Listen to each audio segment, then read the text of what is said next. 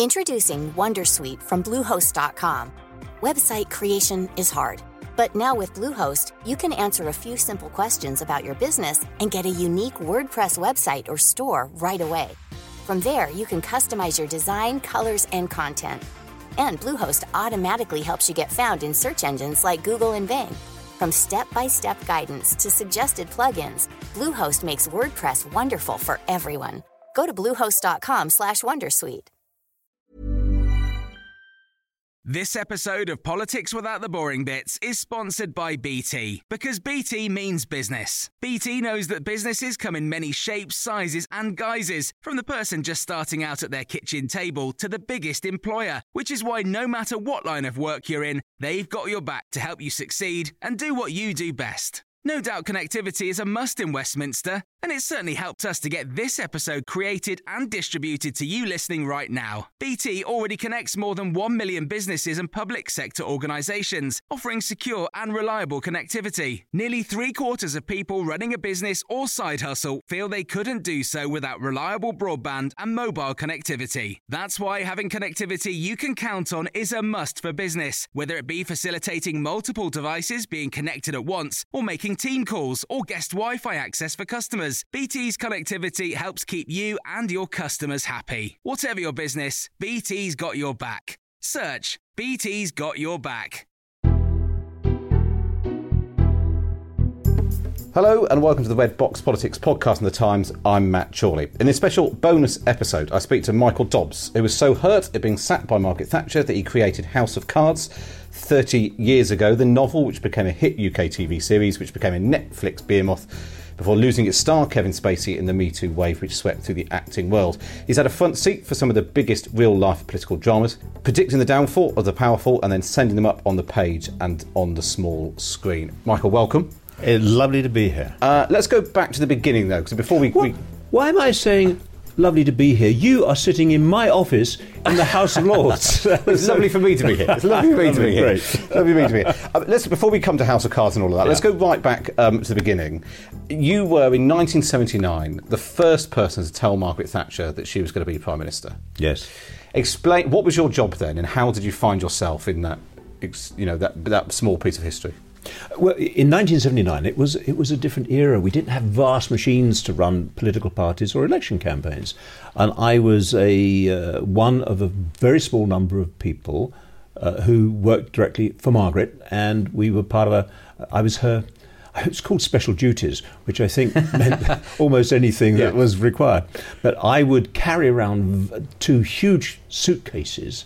This is before computers. I had to carry around two huge suitcases filled with everything that I thought she might want to know on tour or for her, her parliamentary appearances for Prime Minister's Question Time.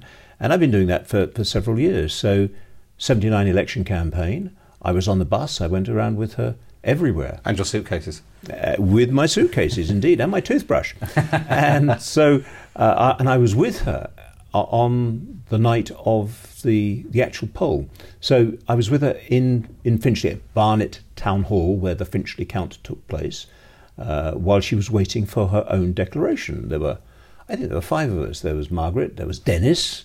There was a secretary. There was a, a special branch guy, and I think there was me. There was when I say I think there was me, I know there was me, but I, I don't think there was anybody else. And I was, she was waiting rather nervously for the declaration of her own result. She knew she was going to win, but there was a lot riding on it.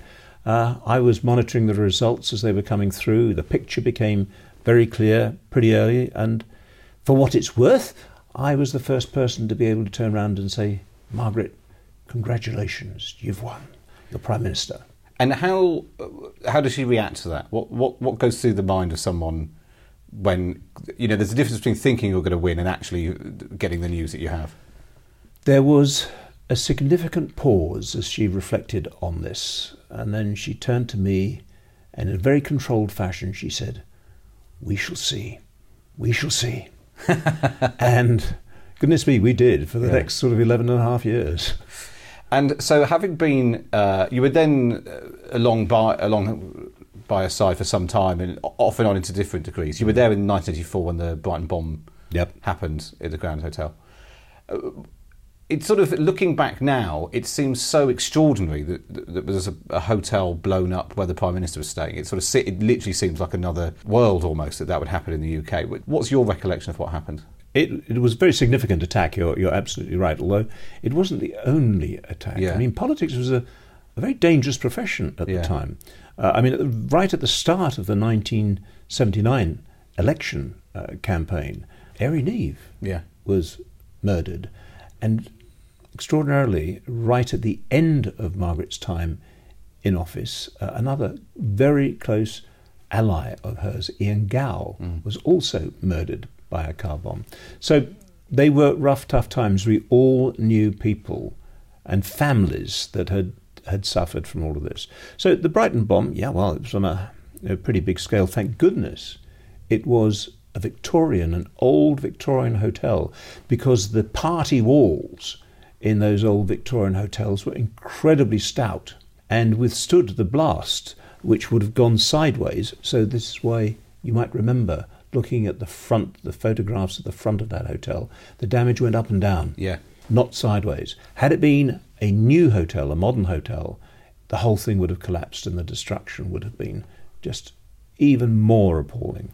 But uh, that's why anybody who was in that, that almost that chimney of destruction suffered just desperately. I, I, was, I was very lucky. I was very close to that, but not there, although I'd spent most of the day in one of the rooms directly beneath the bomb. So it certainly made you think very carefully about how important politics was to you and whether it was uh, whether you should pursue it because it's not just an individual that's involved, it's the entire family and all those that you have responsibility for. Do you think that, although you're right, that there had been other attacks before that, and obviously, you know, as the troubles played out in Northern Ireland, it was a regular occurrence. Do you think that changed politics in any way? The way that prime ministers behave, the way that they interact with the public, or you know, always at the back of their mind that they were, they went from being a sort of almost theoretical target to a genuine. It was a genuine, real life threat. I think what it what it did in a very vivid and direct and personal fashion for many people was it made us all realise that first of all it wasn't going to go away, yeah. and secondly, with the best will in the world, a lot of English people simply didn't know what was going on in Northern Ireland. It wasn't being uh, bloody or cruel. There was a huge amount of ignorance, mm. and so it pushed the whole aspect the troubles of Northern Ireland right to the very front of mind. And I think a lot of people became determined that they had to find a solution to it one way or another. So we weren't going to allow it to slip back into the into the, the terrible dark days where really it was just a problem for the Northern Irish to sort out. So let's fast forward a few years then. We get to the 1987 election. Margaret Thatcher again on course for another stonking victory, mm. which everyone believes apart from her. oh, yes. and she got in her head in the weeks before the election that things were going badly she wasn't going to win, and somebody had to pay the price for this. Mm. Why were you the one that had to carry the can for this fear that it was going wrong? It's a very good question. I mean, Wobble Thursday, it was called, a week before the actual vote, and uh, there was a rogue opinion poll. that probably appeared in the Times, um, and, and, all, the, she, all, the, opinion polls in the Times are very accurate. I have to yeah, say, but, but she got it into her mind that she was going to lose. That it was all going wrong, and uh, there were one or two others who thought the same complete nonsense. I mean, for anybody who had real political experience, you, would at least wait for another uh, opinion poll to confirm. Or wait for the election. Well, that was a bit, but, yeah, but, but, but, anyway, it, it, was it was all nonsense. And you, but you ask, why was I, why was I dragged in to take the, the flak? Well, I think because she was so furious, so upset, and of course, we didn't realise that she was in incredible pain from a bad tooth, carrying the pain with her for weeks and weeks and weeks, and, and not done anything about it. And I think this had absolutely ground her down. I think the first meeting on that extraordinary Wobble Thursday, uh, where she lit up like a firework, was uh, five cabinet ministers, prime minister, five cabinet ministers, and me. So, given that she wanted a sacrificial lamb, there was only one person in that room that she could really afford to. Uh, so who else was in the room at that point? uh, Willie Whitelaw, Yeah. uh, Norman Tebbit, David Young, John Wakeham, oh, and Stephen Sherbourne, now Lord Sherbourne, who was her political secretary. But it was, I, I, it was one of those moments when she was horribly unfair. She really was to me. I remember watching Willie Whitelaw, that wonderful old soldier who could withstand almost anything, it seemed. I, I remember looking up at him and his eyes were rolling, his oyster eyes were rolling. and on the way out, after that awful, awful meeting, uh, he turned around to me and said, There is a woman who will never fight another election campaign. And at first I thought that he was mad because it was quite clear she was going to win and win gloriously. And so then go on and on and on, famously. Well, but then I realised what actually he Yeah. was saying that she was creating the seeds of her own downfall. And indeed, everybody was to see that pretty much 18 months later when she was dragged out of Downing Street. I just want to say here that she was horribly unfair to me. It was one of the most painful, painful moments of my professional life. And yet, what does that really matter? I mean, it, it prompted me to go on and write House of. Cards, but I still regard her as being the greatest peacetime prime minister that the country had in the 20th century. Politics kind of rises above petty feelings like that. And, you know, if it took that to enable her to do what she did, fine. So then, uh, after the 1987 election, she goes back into Downing Street, assembles her government, ministers appointed, advisors, etc. You, on the other hand, go on holiday because you now find yourself out of work. Yes. You grab yourself a bottle of wine and a notepad and a pencil. Explain what happened. So you, you were reading a trashy book. Your, your wife said, "Stop being a snob about it." She, she said You couldn't do any better, She so said, and- "Stop being so bloody pompous." She said, "If you think you can do any better, go away and do it." And she was very hacked off with me going on about this this book. So, I had, I, in all honesty, I had no ambition to be a, a writer. It's a modesty which uh, many of my critics think is entirely justified. uh, but but literally, I, I sat down in a moment of boredom beside a swimming pool with that bottle of wine to see if I could write a book. Yeah. Now, actually, what happened is that I should have been going through therapy. I had been through a really, really tough time. Uh, and I, I should have been on a psychiatrist's couch probably. But instead, I sat down with my pad and my pencil. I finished the bottle of wine, and all I had on that pad were two initials. I had scratched F-U. F-U. and, and, and, and quite seriously, F-U became, um, when I came back the next day with another bottle of wine, F.U. became Francis Urquhart. F.U. became his character, and all of a sudden I found myself writing a book called House of Cards. when you're doing that, to what extent is what you're doing sort of, like you said, therapy, settling scores, and imagining what you'd like to have happened to a prime minister who'd wronged you, and what, how much of it was just, you know, let's let's tell a good a good story. Oh, not settling scores at all. Yeah. If I wanted to settle scores, I'd have written the real story of the swinging handbag. But, you know, it was no interest to me whatsoever. No, I, I just found what, what was happening. I was just, I opened a door into a room that I had never been into before. And it was called sort of creative writing. And I just discovered that every aspect of it seemed to be of interest to me. And eventually more interest to me than anything else I was doing. And that was the start of a wonderful accident called um, becoming a writer, which has been with me now for and kept my family for, for transformed my life, and it's still transforming my life for, for 30 years.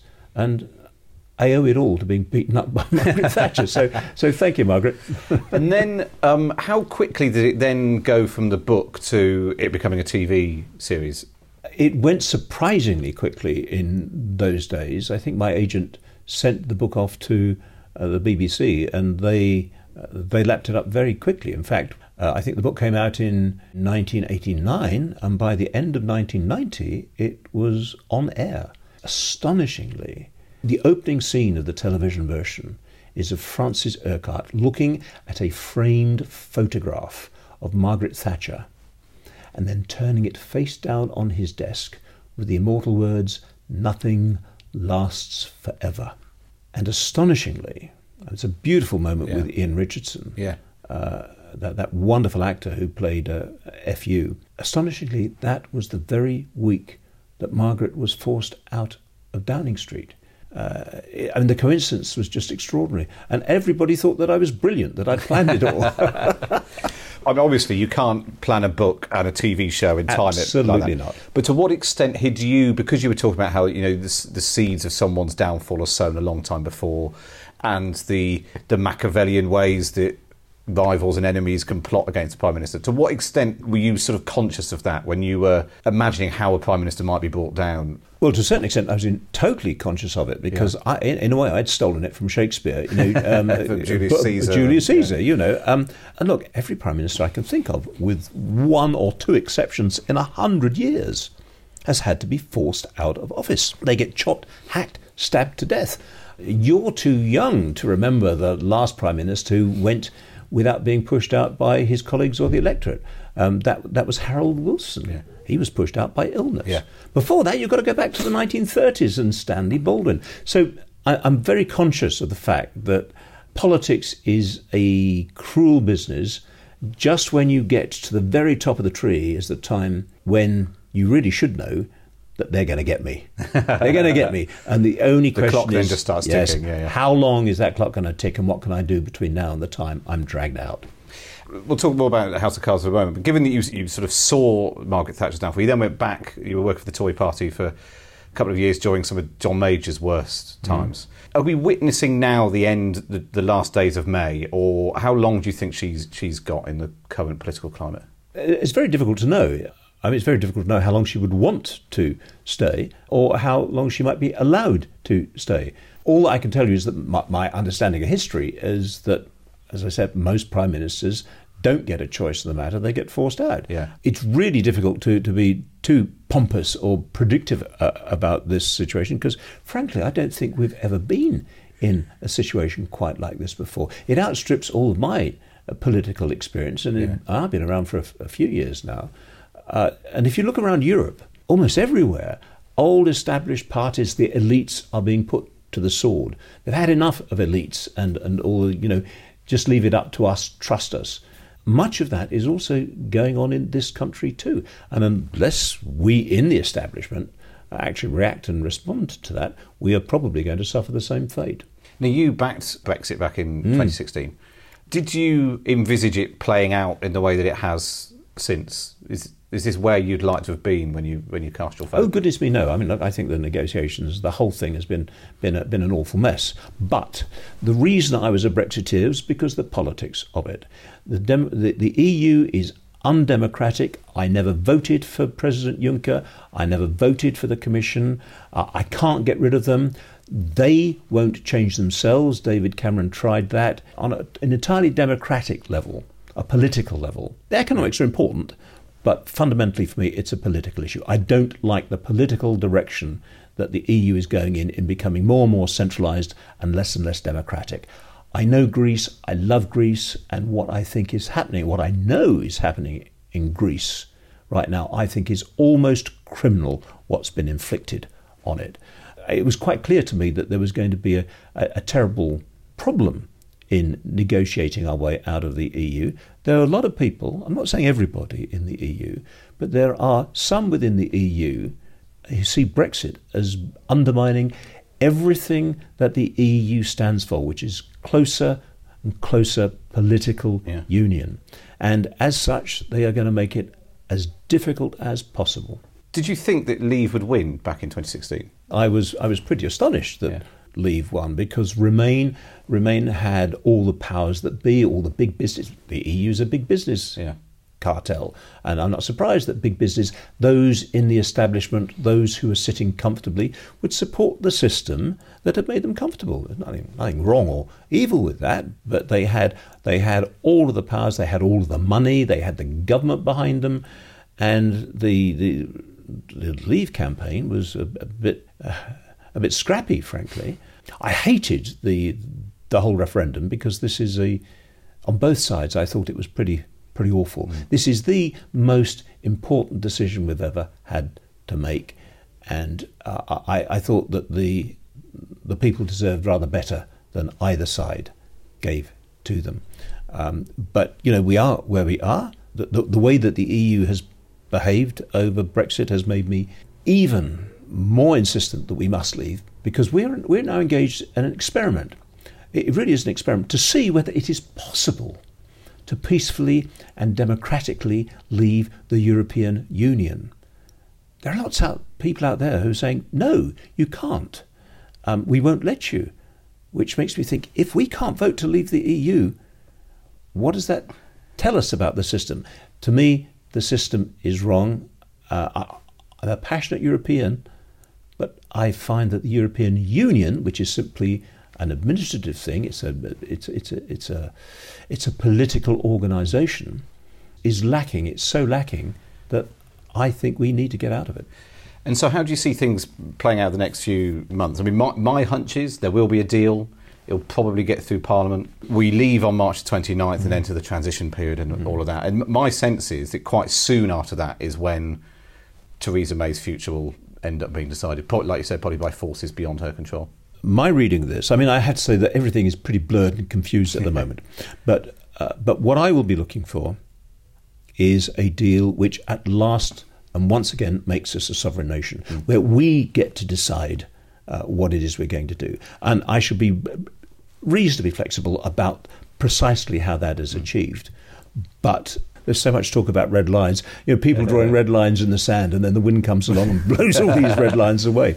But no, I, I want us to be in a position where we are once again responsible and masters of our own destiny. I hope that will mean we are still very close, emotionally, spiritually, politically, strategically, economically, close to Europe. But it must be our choice, not theirs as Margaret Thatcher discovered, winning a general election in 1987 didn't protect her from political forces, and even Theresa May getting a deal against the odds might not necessarily protect her either. Look, I'm, I'm a conservative. I've been a, yeah. a, a conservative uh, since I was a, a, pretty young man. I can see two scenarios coming out of this because all political parties are in trouble right now. Yeah. I mean, my friends in the Labour Party are in despair. Uh, and uh, particularly in this House of, of, Lords. I mean, I, I've never known them be so miserable about their own party. And the Tories ought to be pretty miserable about their party too, because we are in a degree of trouble. And I can see two scenarios for the Tory party that we get through this uh, Brexit period, we get out the other side as a sovereign nation, we can start doing the things that we want and feel that we need to do. And I think that the Conservative Party could dominate British politics the next 20 years. There'll be lots to do, lots of exciting stuff to do, as well as lots of difficult stuff to do. And I think that we could once again be the dominant party of Britain. However, we get this wrong, and we could end up like so many other parties in Europe. We could end up disappearing, being split and shattered to, to, to, nothing. And there is nothing out there which says the Conservative Party has a right to carry on even existing, let alone governing. We have to earn that. And we're going to have to work extraordinarily hard to make sure that we continue to earn that privilege.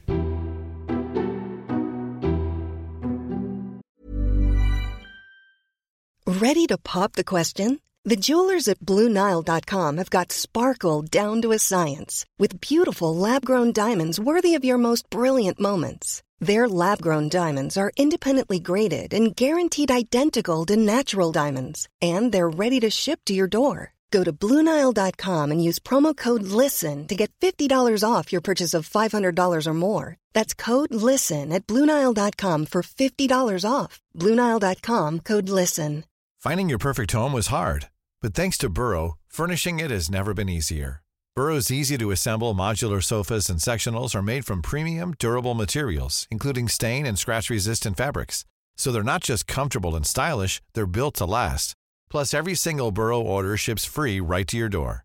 Right now, get 15% off your first order at burrow.com slash ACAST. That's 15% off at burrow.com slash ACAST. This episode of Politics Without the Boring Bits is brought to you by Luton Rising, owners of London Luton Airport, the UK's most socially impactful airport. Find out more at lutonrising.org.uk. Going back to the referendum campaign, one of the, the well known names who backed Leave during the campaign was Frank Underwood. You wrote a piece of Red Box for us uh, in the name of Frank Underwood it was sort of extraordinary, really. Like you said, you had all that success in the early 90s with the book and the British TV show. And then fast forward a couple of decades, and it's it's completely reborn in America. Uh, how did that sort of come about? And and is this something which happens a lot? And it's all you know, you're, you're going to break America and nothing else. You know, you never hear from someone ever again. Well, I, I, wrote the piece for the Times for you, Yeah. I think, with, Yeah. with tongue in cheek. Oh, it wasn't meant to be yeah, taken too seriously. Uh, and of course, I've sold my house essentially. This is this is what getting a book made into television requires you to do. It requires you to sell your house, and your house then gets owned by new owners.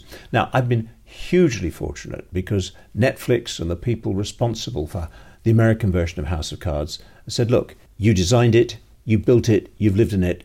It's your house as much as anybody's house. Um, we now own it, but please come back. Here's your room. You can do this." and I, I've had a. It's been actually one of the happiest professional experiences of my life, and I never expected to say that when uh, when when Hollywood bought it. The, I, I'm an executive producer. Yes, I was going to ask you that because you see that on film, you know, on film and TV. What what what does an executive producer do? Well, an executive producer can mean any number of different things.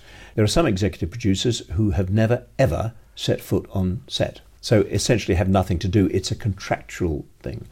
I've not only set foot on set, uh, I, I think I'm a pretty good cheerleader for the whole thing, and uh, without being too much of a party pooper and spoiling the whole thing, if you look at season six, go to episode five, you might even see someone like me staring back at you from Oh, the television set. Well, you've you've spoiled it because I've only got to I've only got to episode four. That's the next one I've got to Wow, watch. That's the next some- one I've got to watch. Something to look forward to. It's it's a. Uh, it, funnily enough, I actually had a. They, they gave me a speaking role. I mean, this is the nice Yeah. style of the the relationship I have with them.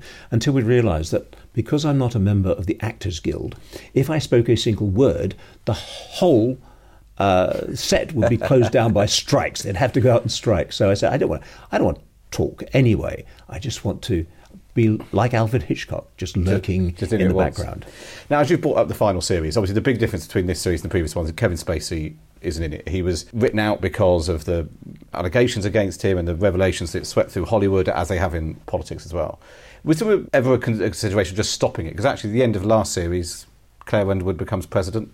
That could have been a good full stop to it. What, what was behind the decision to carry on with it? It was a, it was an extraordinary few weeks, uh, and really quite worrying few weeks. I mean, you know, House of Cards is is my baby still. I know it's grown up and it's now its own individual, but it's, uh, it, it was really quite an emotional, n- nerve wracking time. Um, the, the first decision that was made is that it was going to stop. We had we were already shooting season six, and everything we'd shot thrown away, just disappeared. So the the writers um, got together and they were, they were pretty much given a, a deadline saying, look, you've got to come up with a totally new series in days, not months, but in days almost, and one which is a fitting tribute to House of Cards because it was going to be the last season anyway. But we wanted to go out on a high. We didn't want to go out with clouds uh, uh, hanging over us. And so what they did is they sat down and they came up with a what I think is, is is a wonderful, wonderful final series, which is totally fresh because it has Robin Wright, Claire, Yeah. as the as the main protagonist, and it, it it suddenly it makes you start thinking about the whole thing fresh and all over again. So I think it's a it's a really wonderful way to, to finish it up.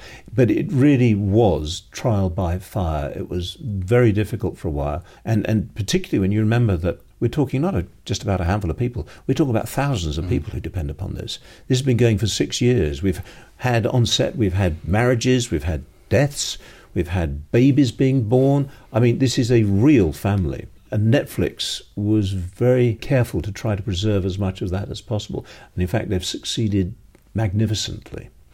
As a view of the series, I think it's been at its best when the main protagonists have been sort of slight underdogs plotting. You know, when it, whether it was Chief Whip or Vice President or, or even Claire and Frank plotting against each other. Is that more fun to do the, the sort of underdog plotting, the scheming, the, the Machiavellian stuff, rather than the. It's just a different plot, if you like, when it's the president trying to sort of s hold back their threat?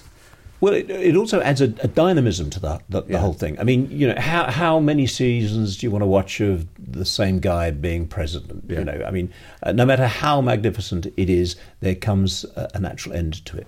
But if that is constantly being uh, looked at and, and, and revised and threatened, um, I think it's it's dramatically it's much more engaging, and that's what we've been able to do. And and for season six, we took advantage of something which wasn't planned, but we have now got an entirely fresh president and an entirely fresh set of plotters and everything else. In retrospect, six seasons was going to be about as many as we could get away with, but instead of us ending on a down slope where things were, were petering out, we're going out with a bang.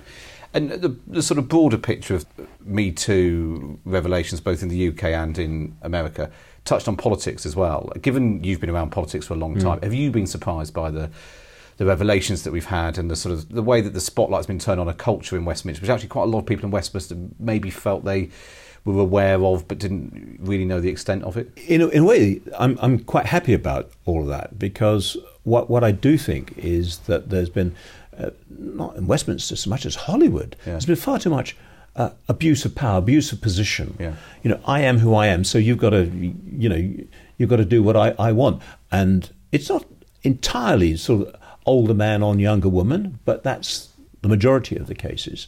It's it's really refreshing that we're never going to go back to the bad old days of somebody abusing their position and knowing that they can get away with it no matter what. However, I do think that there's a danger of it having gone too far and that everybody wants to jump on the Me Too bandwagon and and what it's meant to do, I think, is to deal with very serious abuse of power and, and not simply a, uh, shall I say, a, a, a drunken whisper or a, a drunken fumble, which, which frankly is not the same as sexual abuse and rape. And, uh, you know, we've, we've had cabinet ministers who have been thrown out because uh, apparently they put a hand on a journalist's knee. Well, I hope if I put my hand on your knee, Matt, even Don't though I'm dare. sober, but, but I won't lose my Yeah. grip. But, but w- the point, the very serious point that I'm trying to make, is that I'm very glad that this this has happened because I think we need to take a, a, a fresh look at, at all of this. But I think in many cases it's already gone too far, and we need to get the pendulum to swing back so that we can concentrate on the real abuses. What I think has been so damaging is um, everybody running around looking for problems when there, there are none. Now, just let me go back to something else, which is not quite quite me too. But when I see what's happened to people like Ted Heath, um, Leon Brittan, um, Jimmy Tarbuck, Cliff Richard, people who have been accused of the most awful crimes on no evidence whatsoever. And the system has mishandled that horribly. I come from four generations of policemen. I want to believe in the police. I, instinctively, I do. But so many of these cases have been handled appallingly because of the public pressure. And we've got to start bringing back a sense of balance to all of this. Otherwise, we'll find we've destroyed everything. And what will happen is that nobody will be interested in getting into public life anymore. And we will all suffer as a result. I feel like I should ask you: Do you think then that the Kevin Spacey case is on the end of serious and should have been dealt with, rather than the lesser? I have absolutely no idea. There are allegations that have been made and they are being investigated. And that is how it, it, it, it should be done. But um, it's being done, uh, as far as I'm aware, quietly, not in the headlines, unlike Cliff Richard, unlike Leon Brittan, un- unlike the rest of them who uh, were, were, were really chewed up and spat out before they had a, a chance even to reply. Let, let's look ahead then. Next year's 30 years after the House of Cards book came out. Is it time for a House of Cards sort of British reboot? Is there the, the Machiavellian goings on in British politics now? Surely is ripe for a reboot. I, I'm just wondering whether whether fiction can actually embrace Keep up. The, the facts, the realities of what we're going through right now. There will come a time, I hope, where we can revisit House of Cards again because it's an ongoing tale of of people. It's it's the it's character driven rather than being plot driven. If you don't get engaged by Francis uh, Urquhart or, or Francis Underwood, if you don't actually buy into the characters, the plot itself isn't going to keep you interested. But I mean, right now, I, I think it's exceedingly difficult to know where politics is going to be in a year or two years' time.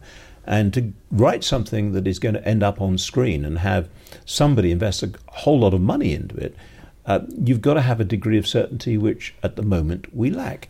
Now, in a year's time, after exit, after March the 29th, maybe we can sit down and start seeing the way that things play out. But right now, right now I don't even have the time. To, you, to what extent has politics changed in the 30 years since you wrote it? Because obviously we've got the internet and Twitter means that careers, you know, rise and fall in the afternoon mm. and all that sort of stuff. But actually the partly because of the building hasn't changed, the way that ministers get their red boxes and communicate and uh, it's often, to, like you said, it's often to do with personalities and individuals and how they get on with those around them. That hasn't changed. Mm. So, do you think that, in a way, that's the appeal of House of Cards? The story is essentially the same. The, they might have a mobile phone now instead of a fax machine or whatever, but actually, the the, the story is still essentially remains true. I, I think the story, the essential t- story, is pretty timeless.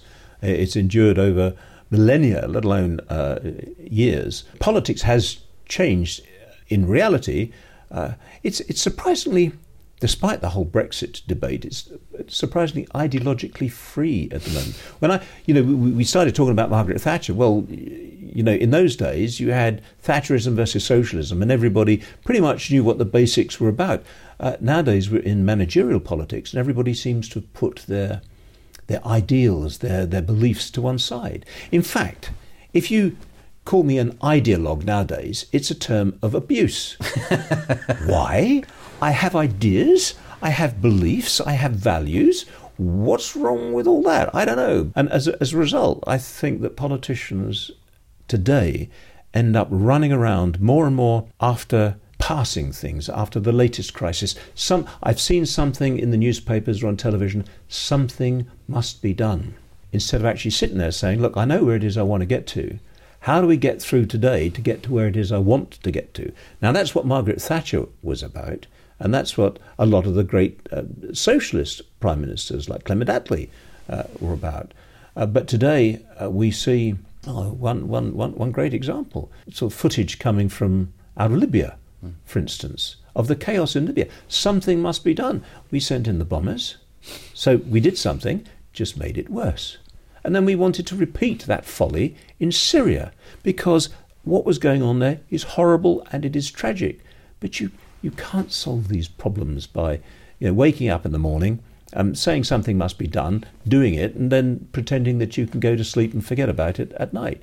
You know, ideology, those values, those long term values, give you a long term perspective which hopefully leads you beyond today to tomorrow, next year, and so forth. And that is the only way to resolve these really difficult problems. Otherwise, you end up running around in ever decreasing circles. And I'm afraid far too much of politics today is running around in ever decreasing circles. My goodness me, that sounds terribly pompous. I must be getting very old. well, you might say that. I couldn't possibly comment. well, thank you. Michael Dobbs, I could sit and chat to you mm. forever, but I know that you've got to get into the mm. House of Lords because you want to you want to speak in a debate. It's an absolute delight to speak to you. House of Cards continues on Netflix. Michael Dobbs, thank you very much. Great pleasure, Matt. Thank you for coming.